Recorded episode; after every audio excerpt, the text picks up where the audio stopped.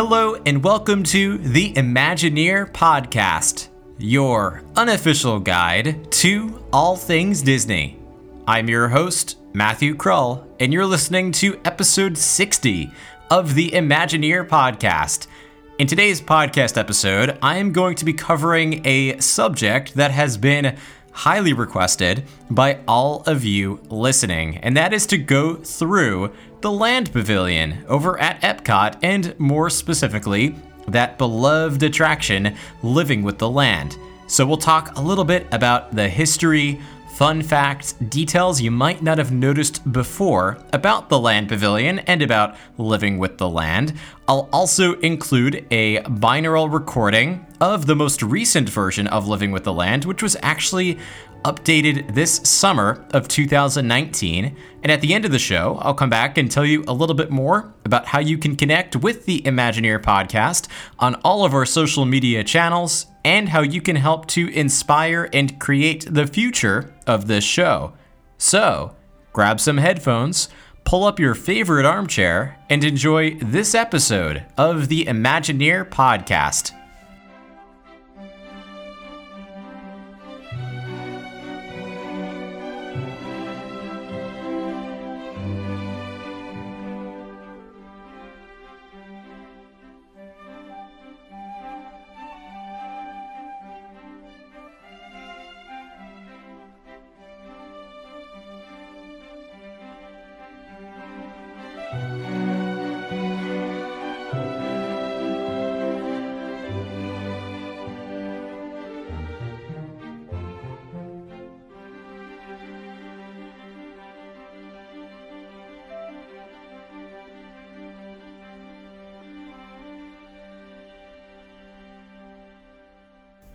When the Walt Disney Imagineers were designing Epcot, it might not have been the specific vision that Walt Disney had in mind for the park, but the one pavilion that perhaps aligned the most with what Walt had in mind was the Land Pavilion.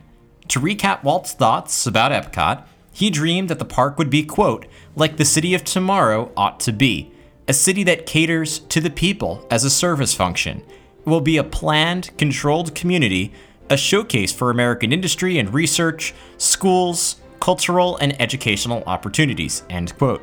Walt also said that, quote, it will be a community of tomorrow that will never be completed, but will always be introducing and testing and demonstrating new materials and systems, end quote.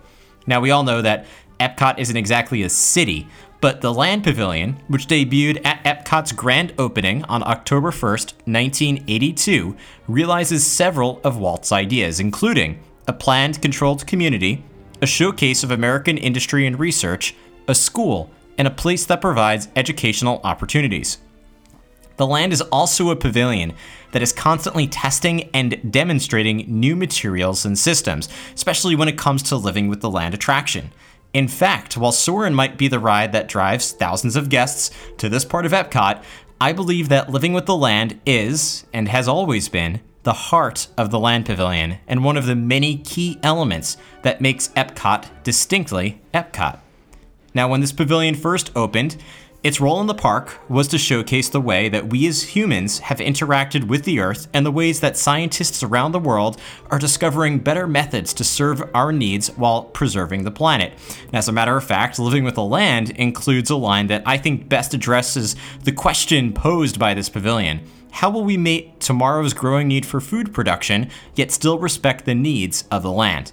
With this mission in mind, the Land Pavilion employs horticulturalists whose job is to research and test cutting edge agricultural technology. Guests wanting to learn more about these methods have three ways of doing so in the pavilion itself. The first and most popular way is to experience living with the land. As the boats gently float through the greenhouses, guests have the opportunity to see and learn about the food being grown there, including the various technologies that are employed to grow and harvest fruits, vegetables, and fish in efficient and ecologically responsible ways. Second, guests wanting a more in depth look can take the behind the seeds tour. With a horticulturalist leading the way, guests get a closer look at the greenhouses, hear more about the research being done, learn how to grow plants and food in more eco friendly ways back at home, and get the chance to ask questions in a more interactive fashion. Finally, and perhaps my favorite way to learn about these methods, is to savor the results. Whether you dine at Sunshine Seasons, Garden Grill, or countless other restaurants across Epcot and Walt Disney World, much of what you eat is grown and harvested at the Land Pavilion, satisfying Walt's vision to make Epcot a planned, controlled community and to make Walt Disney World an environmentally friendly resort. Overall, 40,000 square feet of the Land Pavilion alone is dedicated to experimental horticulture techniques, which, as you learn on Living with the Land, include new methods of irrigation, pest control, hydroponics, aquaculture, and even some hybrid approaches. This also adds an element of re-rideability to Living with the Land, which is another thing I love about it. No two boat rides are the same because the food grown and the methods are constantly changing. In fact, Living with the Land includes special overlays for each Epcot festival, including Festival of the Arts, the Flower and Garden Festival, the Food and Wine Festival, and Festival of the Holidays. So be sure to ride this attraction at least once during each of these special events because you will notice the ride actually changes quite a bit in those greenhouses. In addition to Living with the Land and the behind the scenes tour, the Land Pavilion in its current version includes Soarin', Sunshine Seasons, which is a quick service food location that serves a variety of different types of cuisines, and the Garden Grill, which is a rotating full service restaurant that includes family style dining for breakfast, lunch, and dinner with Chip and Dale, Mickey, and Pluto. It also passes over, which is my favorite part, a couple of ride scenes from Living with the Land, offering a different view of the attraction. Um, and again, that's that's probably my favorite view in the entire uh, the entire restaurant. And no matter where you sit, you'll eventually get around there because again, the restaurant does rotate, and you're pretty much guaranteed to see it at one point during your meal. Now, while these attractions currently exist at the Land Pavilion, the original layout was quite different. Over the course of the park's first 10 years, from 1982 to 1992, the land was sponsored by Kraft. While the restaurants in the land were the same, the original names for these restaurants were the Good Turn Restaurant, later called the Land Grill Room, and Farmers Market, which was later called the Sunshine Seasons Food Fair. The original attractions in the pavilion included Listen to the Land, which was the pavilion's main attraction, Kitchen Kabaret Revue, an audio animatronic musical show about nutrition, and Symbiosis, a film discussing the positive and negative impact that humans have had on the land. Before we continue, I'd love to play a brief clip of each, starting with Kitchen Kabaret, then Symbiosis, and finally Listen to the Land to give you an idea of what these attractions were like.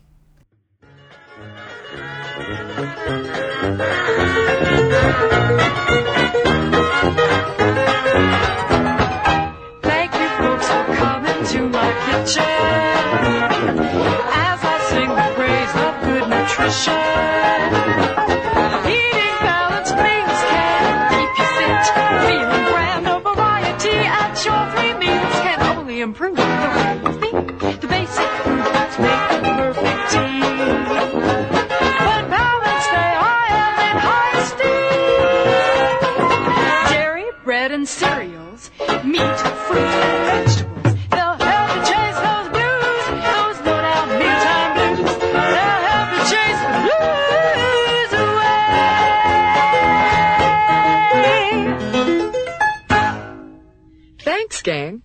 Was a real spicy number. Ah, they're such seasoned performers. Now, let's get things started with a real chilling act. Say hello to my friends, Mr. Dairy Goods and his stars of the Milky Way.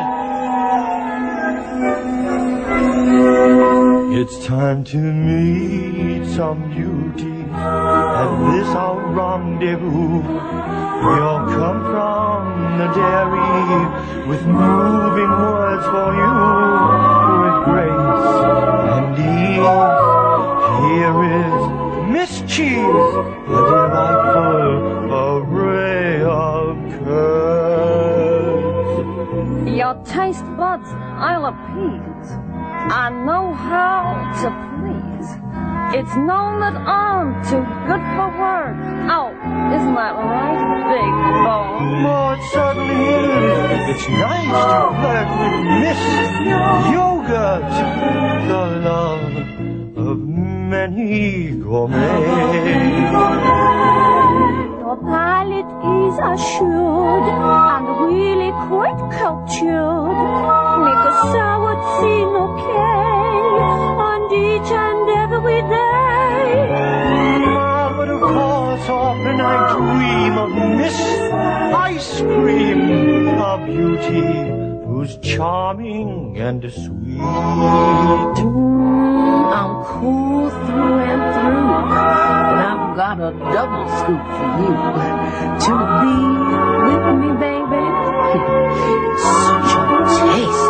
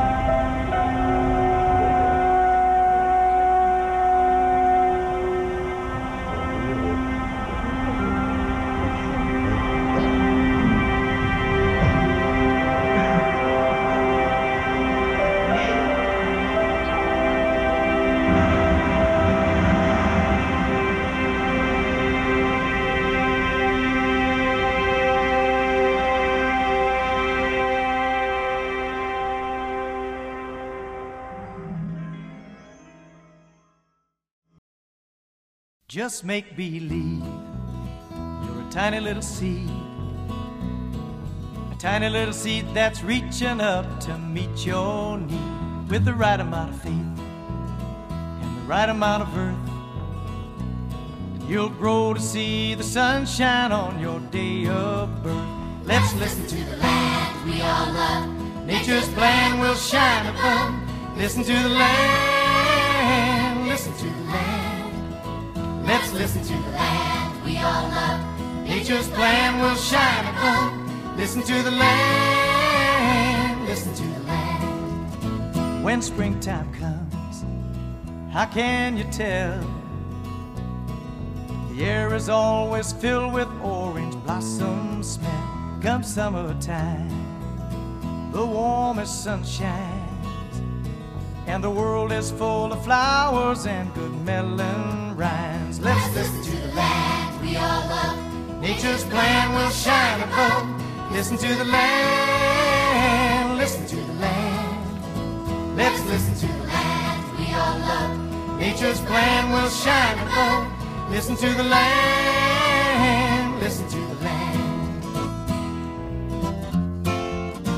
When autumn falls. It's a harvest show with north winds blowing. As you could probably tell from those clips, Symbiosis took on a rather serious tone about the environment, while Kitchen Kabaret provided a more kid friendly tone in sharing how to make healthy decisions when it comes to nutrition. Meanwhile, Listen to the Land had many similarities to its replacement, Living with the Land, in addition to having a folk song that became one of the core tunes of Epcot Center. By the way, that song, Listen to the Land, was actually written by Robert Moline, who also wrote Golden Dream from the American Adventure, Canada, You're a Lifetime Journey from O Canada, and the theme to Delta Dreamflight, which was the predecessor to, for those of you who know it, Buzz Lightyear's Space Ranger spin over at the Magic Kingdom. In 1994, the Land Pavilion then changed sponsors from Kraft to Nestle, With this shift, the pavilion also received updates to all three attractions. Kitchen Kabaret Revue was transformed to Food Rocks, a similar show with an updated story and parodies of classic rock and pop tunes from artists like Queen and Cher, and many more. And Symbiosis was changed to Circle of Life and Environmental Fable, which conveyed the same message as the original film, but in a way that resonated more with younger kids by making Simba, Timon, and Pumbaa the narrators of the film. Meanwhile, Listen to the Land was updated to, changing the name just a little bit, Living with the Land. Now, I will be providing a full binaural recording of Living with the Land toward the end of the episode, but before we get to the most modern phase of the land's history, I'd love to play some quick clips from Food Rocks and Circle of Life and Environmental Fable so you can hear how these two attractions provided a more refreshed, kid friendly take on their original predecessors, which you heard just a few moments ago. So sit back and enjoy these clips from the late 90s of the Land Pavilion. Ladies and gentlemen, boys and girls, let's all put our hands together for Food Rock. Hello, Epcot Center, and welcome to the All Star Benefit for Good Nutrition. Now put your hands together for the utensils.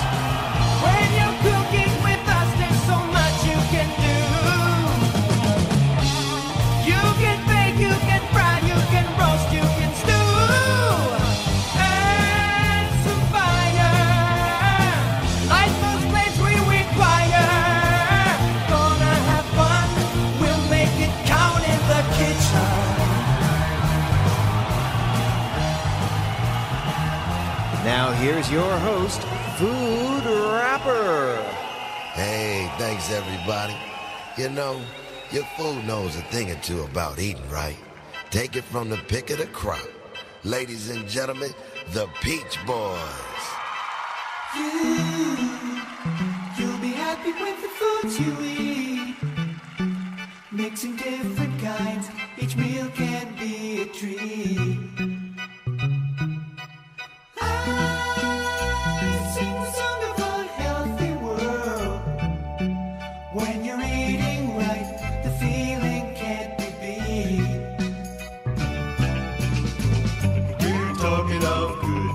It's not just a superstition. We're talking of good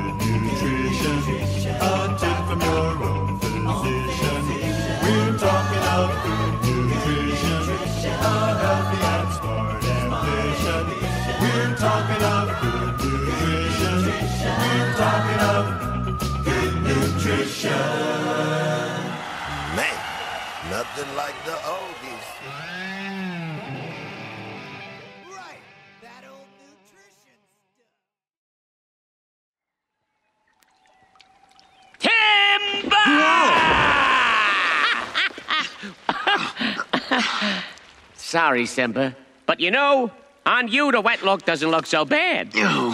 Up, Pumbaa. To the left. No, the other left. Huh? You're a genius. What's with all the construction? Well, your royaliciousness, we are developing Hakuna Matata Lakeside Village. No problems, no worries, home of the good life.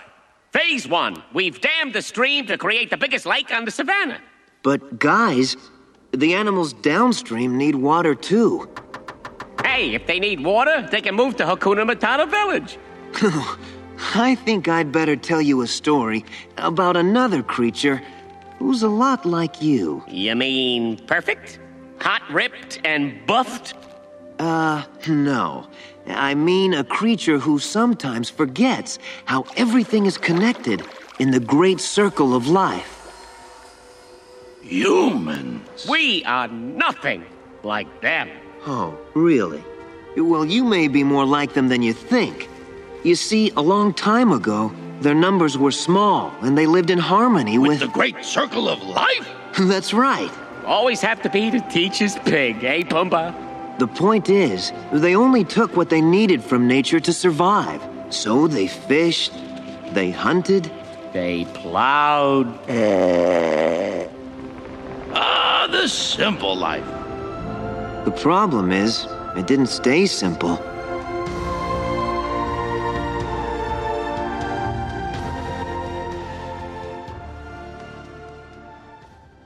As you could probably tell from those clips, Food Rocks and Circle of Life were both similar to their original predecessors, but offered quite a different, different tone on the overall experience. The largest transformation for the Land Pavilion, though, came about in 2004. While the pavilion had gone through one refurbishment in its history, it wasn't all that dramatic of a change. The 2004 the 2005 refurbishment, though, it would completely change the landscape of this pavilion. With the success of Soarin' over California at Disney California Adventure Park in Anaheim, California, Michael Eisner decided it was time to bring this attraction to the East Coast and tied its opening into Disneyland's 50th anniversary campaign, which was called the Happiest Celebration on Earth.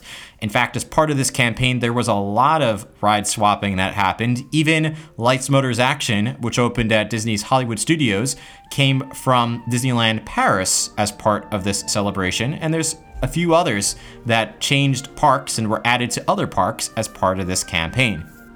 This addition to the land pavilion required quite a major expansion to the building, along with the demolition of food rocks to make room for the ride entrance and the first part of the queue.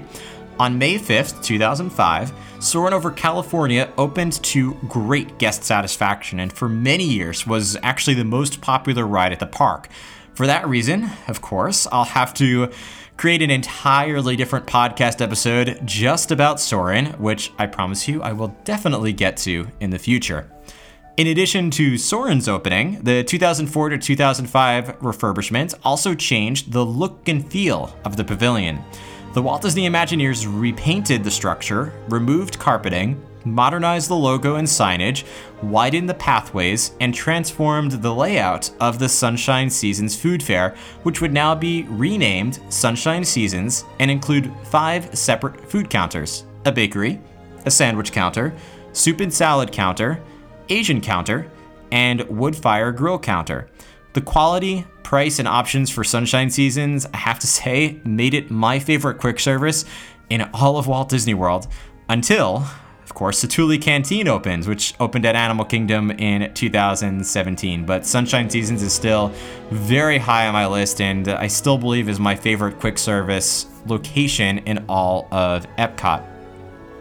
But perhaps one of the most heartbreaking changes to the Land Pavilion for many guests was the removal of the original fountain, a project we discussed quite a bit in episode 59 of Imagineer Podcast with Imagineer Jim Sarno. Nevertheless, the removal of that fountain allowed for increased guest capacity and more seating at Sunshine Seasons, which was already one of the most popular quick service restaurants at the park, which and also served breakfast, lunch, and dinner, all three meals. Especially with the opening of Soarin', this increased space was really needed to provide easier guest flow. And if you've ever rope dropped Soarin' during peak times of the year, I'm sure you can understand and appreciate what it would have been like to walk through the pavilion without that extra space. It really is needed. Regardless of which part of the Land Pavilion's history you explore, the one thing that has never changed is the overall theme. When you approach the building, you might take the shape and appearance for granted as you quickly make your way to Soarin'. Next time you have a spare moment, though, I definitely encourage you to take a minute to look at the outside of the building. Its shape, which is very intentional, is actually supposed to be a volcano. Why a volcano, you ask? Well, volcanoes have a tremendous impact on the land and even create, shape, and transform the land around us. If you live in Hawaii, for instance, I'm sure you can appreciate this principle more than most. Now, the Imagineers not only sculpted the building to look like a volcano, but they also created a creek that flows down the middle of the entrance pathway to the pavilion, which is supposed to represent lava flowing from the structure. Once you're inside the pavilion, I encourage you to take another look around you. Especially on the lower level, you might notice the way that the building evokes a landscape. The lighting in particular is designed like budding plants or trees, so take a look at the actual light structures. And the building supports are painted different shades of green at various heights to represent larger trees or plants um, of various shapes and sizes. Meanwhile, the ground below you is meant to look like rocks or dirt, while the open dome and yellow, orange, and red ribbons above you are meant to portray sunlight. But wait, there's more. Remember how we talked about the food court and the fact that it's called Sunshine Seasons? That name is absolutely intentional. The sunshine part we've, of course, already discussed if you're looking above you, but what about the seasons? Well, they're represented too. Have you ever looked above at the hot air balloons floating on the ceiling? Next time you're there, take a closer look. There are four balloons, and each one has markings representing winter, spring, summer, or fall. In addition, there are four separate seating areas attached to the food court. And you guessed it, each represents a season as well. The carpeting and colors of the seating help to convey a different season in each area. Next time you eat at Sunshine Seasons, take a look at each seating area and see if you can identify which area represents which time of the year. And bonus points if you take some photos and send them to me through social media or email, properly identifying which area represents which season. And still, we have yet to really talk about Living with the Land, an attraction that's always been high on my list and one that I have been so happy to see getting a resurgence in popularity over the last year or two. Like the pavilion itself, the attraction was originally sponsored by Kraft, then Nestle, and finally, Chiquita Brands International, which has been the attraction sponsor since 2011, and why bananas growing on both sides of the boats have been a key part of the narration since 2011. And as we've already discussed, Living with the Land is a gentle tandem boat ride that takes guests through two major acts. The first of which is a discussion of nature without humans, and the second of which is a discussion of how we as humans continue to shape the land around us. The majority of that second act takes guests through active greenhouses growing real fruits and vegetables. Just one of the reasons there are signs just about everywhere around the greenhouses asking everyone not to touch the soil. Although the main reason still is safety, of course. Always the priority at Disney. Within the greenhouses, there are six major laboratories, all of which, according to Walt's vision, are real working environments producing food for Walt Disney World. The laboratories include the Tropics Greenhouse, which include bananas, jackfruit, cacao, pineapple, dragon fruit, and other exotic vegetation, the Aquacell, which includes different kinds of fish, the Temperate Greenhouse, which produces melons, pumpkins, cotton, lemons, and other fruits, the string, uh, the string greenhouses, which use primarily nutrient film techniques to produce crops like tomatoes, eggplants, lettuce, and cucumbers, the Creative Greenhouse, which uses aeroponics and other cutting edge techniques to produce crops, and the Living Laboratory, where scientists research crop improvement and pest management, again tying into Walt's original vision to make it a real, living, breathing, working environment. The attraction itself includes 16 tandem boats, each of which can hold approximately 40 guests, producing an hourly ride capacity of about 1,600 guests per hour. What I also love about the ride is that it includes a piece of Magic Kingdom history. At one point, there was an attraction being developed for Frontierlands called Western River Expedition, a ride I will also have to discuss on a future episode of Imagineer Podcast. While this attraction was never built, some of the 35 animatronics used in A Living with the Land, specifically those in the prairie section, were originally intended for that ride, making it an even bigger part of Disney history. Another part of the attraction you might not have given too much thought to before is the narrator. Now, prior to the current version, Living with the Land featured a recorded narrator for the dark ride part of the attraction in the beginning and a spieling cast member in the greenhouses who would actually sit at the front of the boat in the beginning part and then stand up and point out the plants in the greenhouses, much like the Jungle Cruise skippers in Jungle Cruise would point out the animals and plant life along that attraction. In the current version of Living at the Land, though, cast members are no longer a part of the attraction experience, and the ride has been updated to include one narrator for the entire attraction. That voice actor is none other than Mike Brassell, who has done voice work for Lilo and Stitch, Brother Bear, and uh, various other media, including commercials and TV shows, video games. He's done quite, uh, quite a bit. But what really amazed me the first time I heard it is the fact that Mike is actually the voice of two attractions at Walt Disney World. give you a second to think if you can think of the second attraction. But Mike is the voice of two attractions at Walt Disney World Living with the Land and the TTA People Mover. Both of these attractions have seen a huge resurgence and popularity lately, so I definitely have to think maybe a lot of that has to do with Mike's voice. So thanks to Mike for being a big part of these two attractions' resurgence in recent years. Uh, in either case, whether he was a part of it or not, the next time you ride either attraction, I'm sure you'll now think about the other because he is definitely the voice of both. And when I listen back to TTA People Mover, I'm like, yeah, he is the voice of Living with the Land, the same guy. So, without a doubt, the Land Pavilion is full of so many details and rich history. In fact, I've barely scratched the surface here, and there's so much to explore.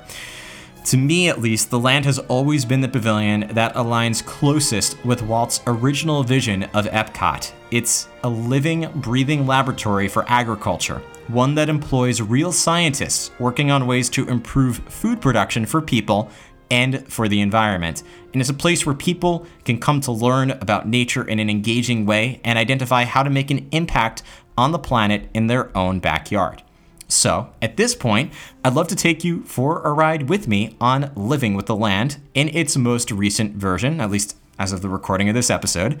Uh, as with other binaural recordings, this part of the podcast is best enjoyed with over the ear headphones or earbuds, which will provide you with a full 360 degree audio experience.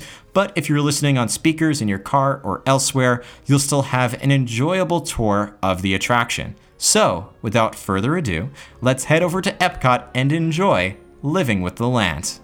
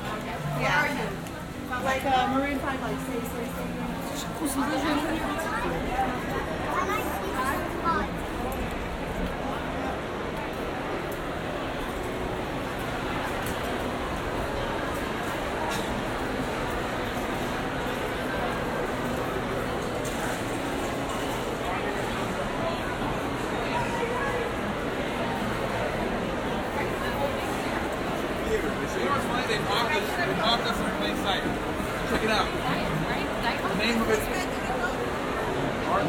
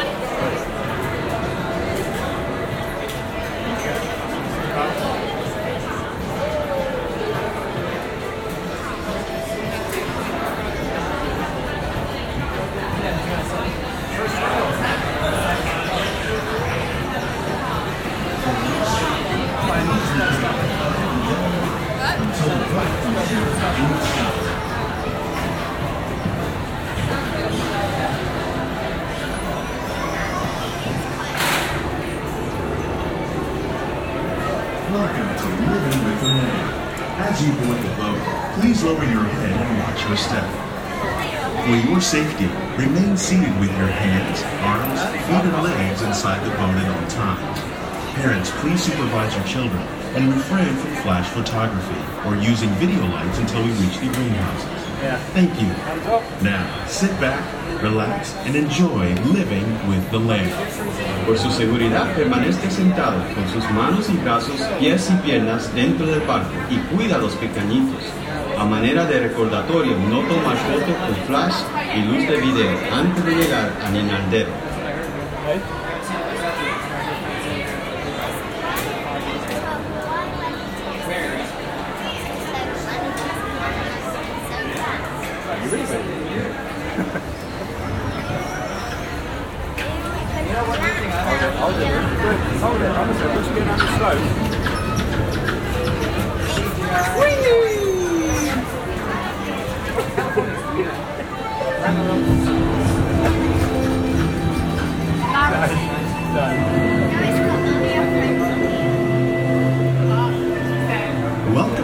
Voyage of discovery and awareness of the richness, the diversity, and the often surprising nature of living with the land. Our journey begins as dramatic and sudden changes are sweeping over the land. The approaching storm may seem violent and destructive to us, but to nature, it's a new beginning in the cycle of life.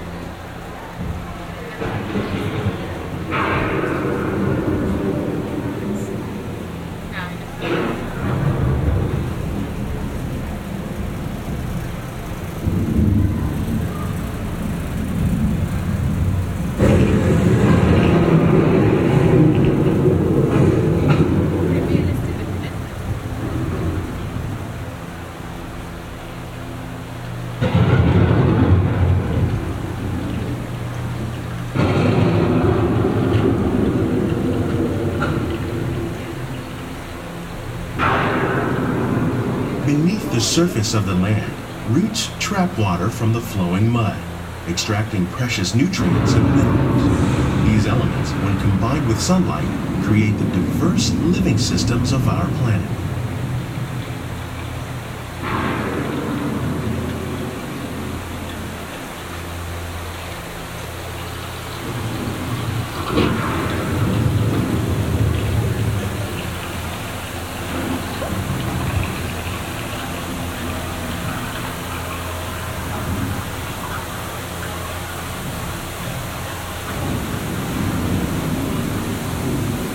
One of those living systems is the rainforest, home to the most amazing concentration of life on our planet.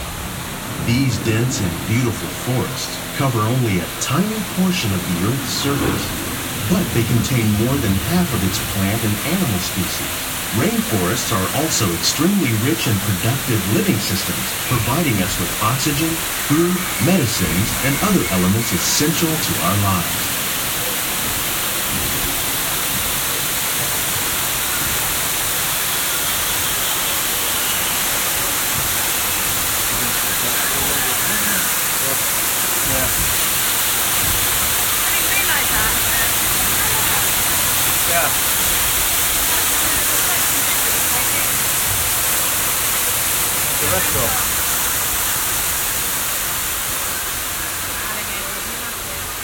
Desert, nature has created a very different, but no less beautiful living system. And while this arid landscape may seem lifeless, it is very much alive. The plants and animals that have learned to survive in these harsh conditions make use of what little water they can find and avoid the scorching rays of the relentless sun.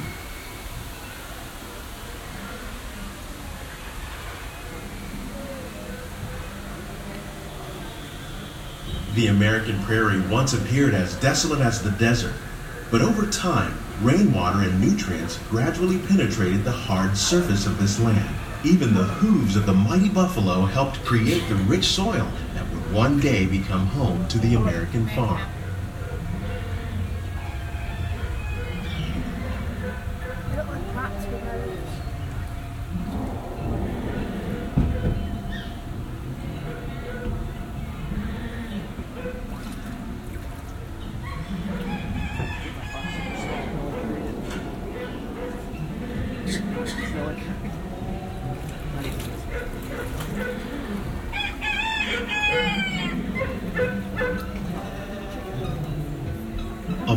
Forces at work on the land, humans have had one of the most profound effects. The need to produce food for a growing world led to the enormous use and sometimes overuse of the land. In our search for more efficient ways to grow food, we often fail to realize the impact of our methods.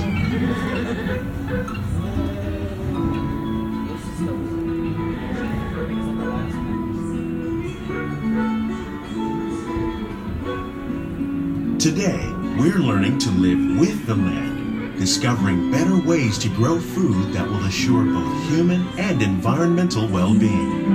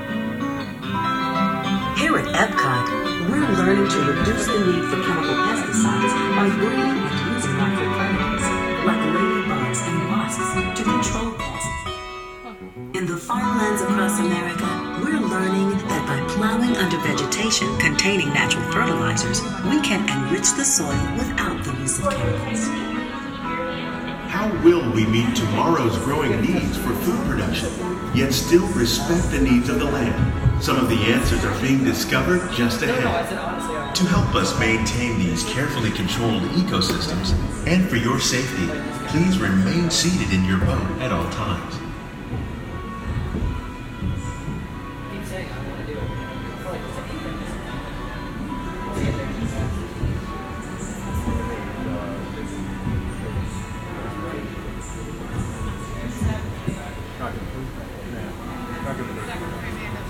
Welcome to our living laboratories, where scientists from Epcot and the U.S. Department of Agriculture are exploring innovative ways to produce bountiful harvests now and into the future.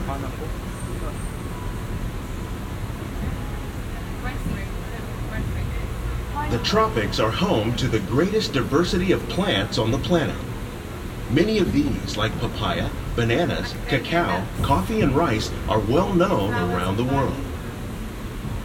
These are just a few of the edible plants that have been an important source of nutrition for people living in the tropics. Many are rich in vitamins and minerals, while others are well adapted to growing in less than ideal conditions. Some, like the water lily, thrive in wet, swampy areas and waterways. All parts of this plant, even the flower petals, are edible. The starchy root of the plant has long been used to make flour for baking.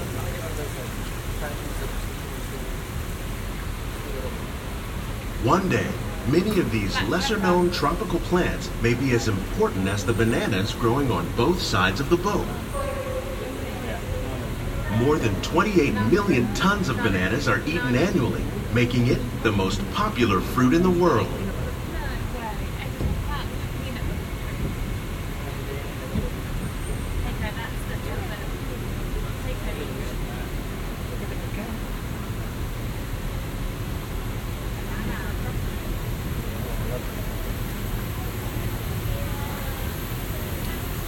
I'm good at playing this thing. It's always kind of fishy.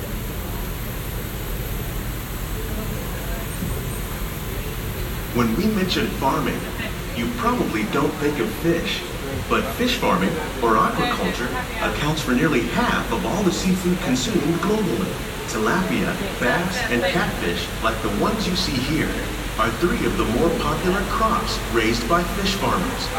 The sustainable system we're using here recycles the water in the tanks.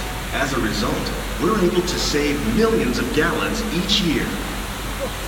Our small fish farm produces nearly 5,000 pounds of fish each year to serve in restaurants around Walt Disney World. Innovations like this one can play an important role in our efforts to produce bountiful harvests and still protect natural resources.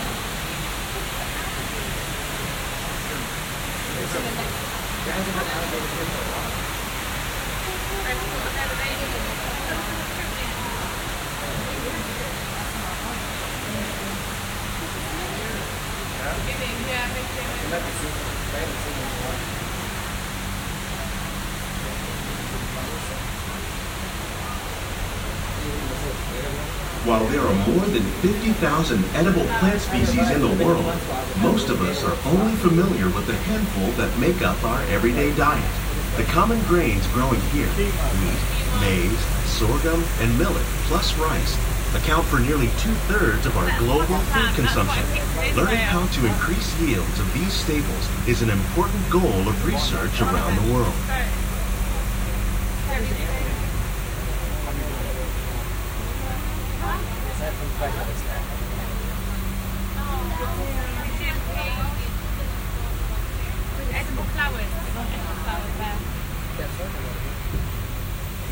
These plants are definitely on their way up. Innovative growing techniques like these increase yields while more efficiently using resources like water, fertilizer, and pesticides. Another innovation at work here is our integrated pest management program.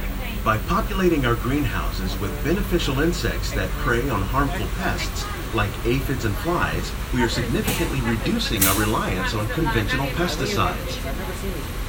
We're growing these crops using our nutrient film system. This technique precisely controls and recycles water and nutrients. With it, we can produce over 27,000 heads of lettuce a year in this one small area.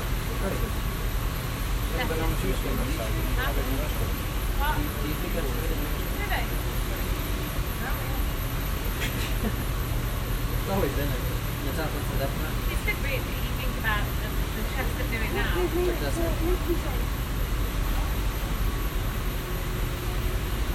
Some of our best ideas have been inspired by nature, like these fruit and vegetable trees. By growing these ground plants vertically, we can increase yields and better control diseases. These crops taste as good as they look. In fact, we serve more than 15 tons of produce from our greenhouses in restaurants here at the land every year.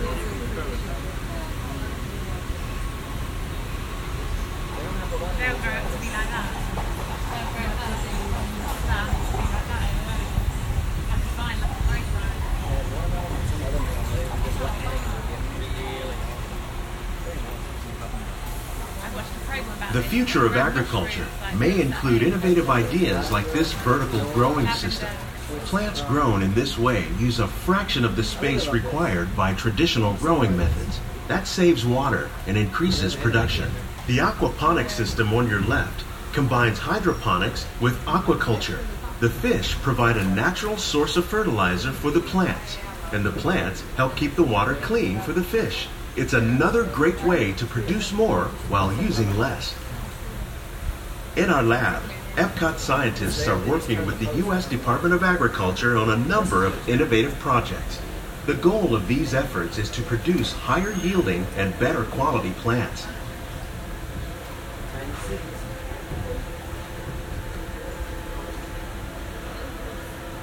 Behind the scenes, greenhouse.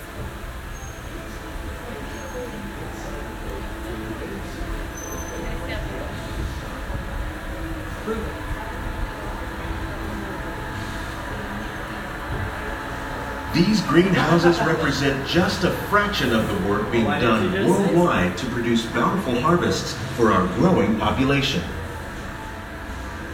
Scientists, farmers, and even backyard gardeners are doing their part to improve the quantity and quality of foods that we all rely upon.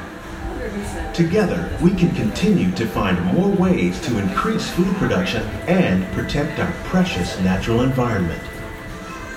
Only then will we truly be living with the land.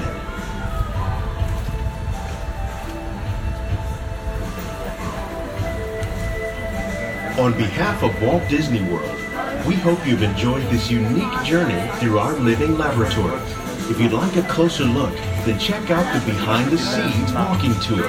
It's a chance for the whole family to get up close and personal with the plants and growing techniques in our laboratory. Please keep your hands and feet inside the boat and remain seated until the boat comes to a complete stop.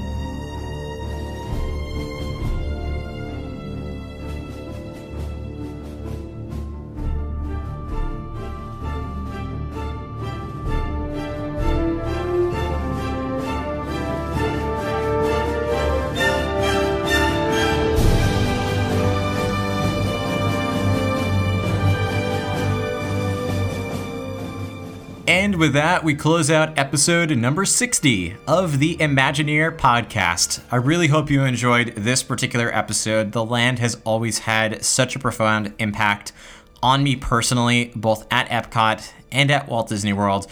For those of you who might have listened back already to episode 59 with Imagineer Jim Sarno, I talked about how the Land Pavilion actually was one of my earliest memories. It took me years to even realize that that was the early memory that I had, but I've always said before, Disney has had such a profound impact on my life, and I do think the Land Pavilion in particular is one of those areas for one reason or another, I have always felt this personal connection and gravitated toward, and especially because I love living with the land and Soarin' and Sunshine Seasons, I truly admire this pavilion, and I do think it does pay tribute to Walt's original vision for Epcot in so many ways.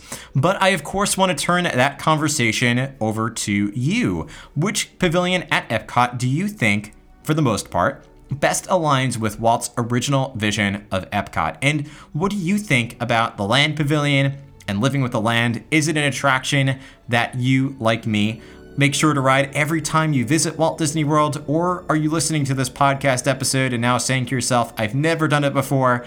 I need to give it a shot. Either way, let me know. You can send me feedback in so many ways. Of course, you can reach out to me on social media. You could find us just about anywhere at Imagineer Podcast, which includes on Facebook, Instagram, TikTok, LinkedIn. There are so many places you can find me at Imagineer Podcast. You can also join our Facebook group, the Imagination or Imagineer Podcast Disney fan community. If you go to our Facebook page, Imagineer Podcast, and click on the groups tab, that will take you over to the Imagination, or you can just simply type that in your search browser and that'll produce the result for you. And you can, of course, request approval. I'll let you into the group as soon as I see that notification come through. You can also reach out to me on Twitter at Imagineer News. So, no matter which platform you choose, you can post publicly on any of those pages or post your Instagram or Facebook story or send me a direct message to let me know your thoughts. You can also reach out to me privately by emailing imagineerpodcast at gmail.com or if you would like to leave your feedback to be heard on a future episode of Imagineer Podcast, be sure to call our listener voicemail, which is 516 406 8376. If you leave your thoughts there in a voice message, I will be sure to play that on a future episode of Imagineer podcast. If you don't already subscribe to the show, of course, be sure to hit that subscribe button so that you are the first to know when new podcast episodes become available. And if you would take 30 seconds to rate and review the show in iTunes, it does so much, can't even tell you how much, to help our community out. And I appreciate those of you who have rated and reviewed the show in the past. Thank you so very much for taking the time to do so. But one of the best things you can do for Imagineer Podcast is to share it. Whether you share out your favorite episode, the podcast as a whole, or any thoughts regarding Imagineer Podcast or Disney related posts, if you share it in a an Instagram post, Facebook post, a tweet, or post to your stories on any of those platforms, no matter what you do to share it out, even if you just reach out to your friends directly or family members, anyone who might be interested in learning more about all things Disney and just celebrating everything Disney has to offer, that share means the world to me personally and helps our amazing community continue to grow and build new Disney friendships with all of you out there. And if you want to take your love of Imagineer Podcast to the next level, be sure to head to patreon.com slash Imagineer Podcast to join our Imagineer Society. The Imagineer Society does go to help support the show financially, and in return, you get some exclusive perks, rewards, benefits, including early access to every podcast episode, bonus podcast episodes just for you, and monthly video calls with me and other members of the Imagineer Society to engage in a two way or multi way conversation about all things Disney. Conversations are always very informal, and we just have a great time catching up on Disney news in the last month and anything else we feel opinionated about or want to talk about or discuss, tips we might have to offer about future trips that we're looking into or anything else related to anything Disney. So again, head to patreon.com slash Imagineer podcast to learn more about the Imagineer Society. And lastly, be sure to check out our partners, Academy Travel, over at academytravel.com. If you're interested in visiting Walt Disney World, Disneyland, Disney Cruise Line, Aulani, Adventures by Disney, or any other Disney destination, or destination for that matter, around the world, Academy Travel has been helping Guests plan their vacations for the last 23 years, and they are literally recognized by Disney. They are diamond earmarked, which is the highest category of travel agency that Disney awards. So, really can offer some incredible service, and that is literally at no extra cost to you. So, if you need any help in planning your vacation, I definitely recommend checking them out at Academy Travel, and I have some direct links in the show notes if you want to plan a particular vacation. And of course, check out the Kingdom Insider. Christy has been on the show before, um, who runs the Kingdom Insider and has some incredible insights and content to offer relating again to all things Disney. And most importantly, my friends, I hope you are doing everything you possibly can to create a happier and a better life for yourself and for those around you. Life is way too short not to be happy. So go do whatever it is that makes you happiest. Go after those dreams, no matter what they are, and just take steps today to make that dream a reality, no matter what it is. And remember, as always, that inspiring quote from Horizons If you can dream it, you can do it. Thank you so much for listening to the show, and we'll see you again in a future episode of the Imagineer Podcast.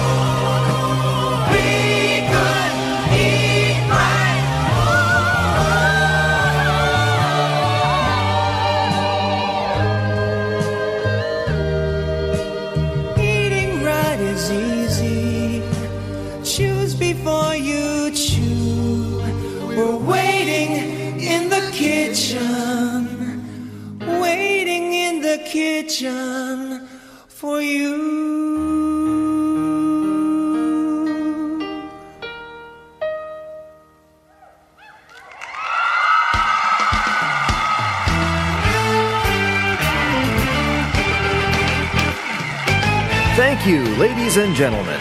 Now gather up your personal belongings, take small children by the hand, and exit through the doors on your left. On behalf of the entire cast and crew, have a great day at Epcot Center, and don't forget, always choose before you chew.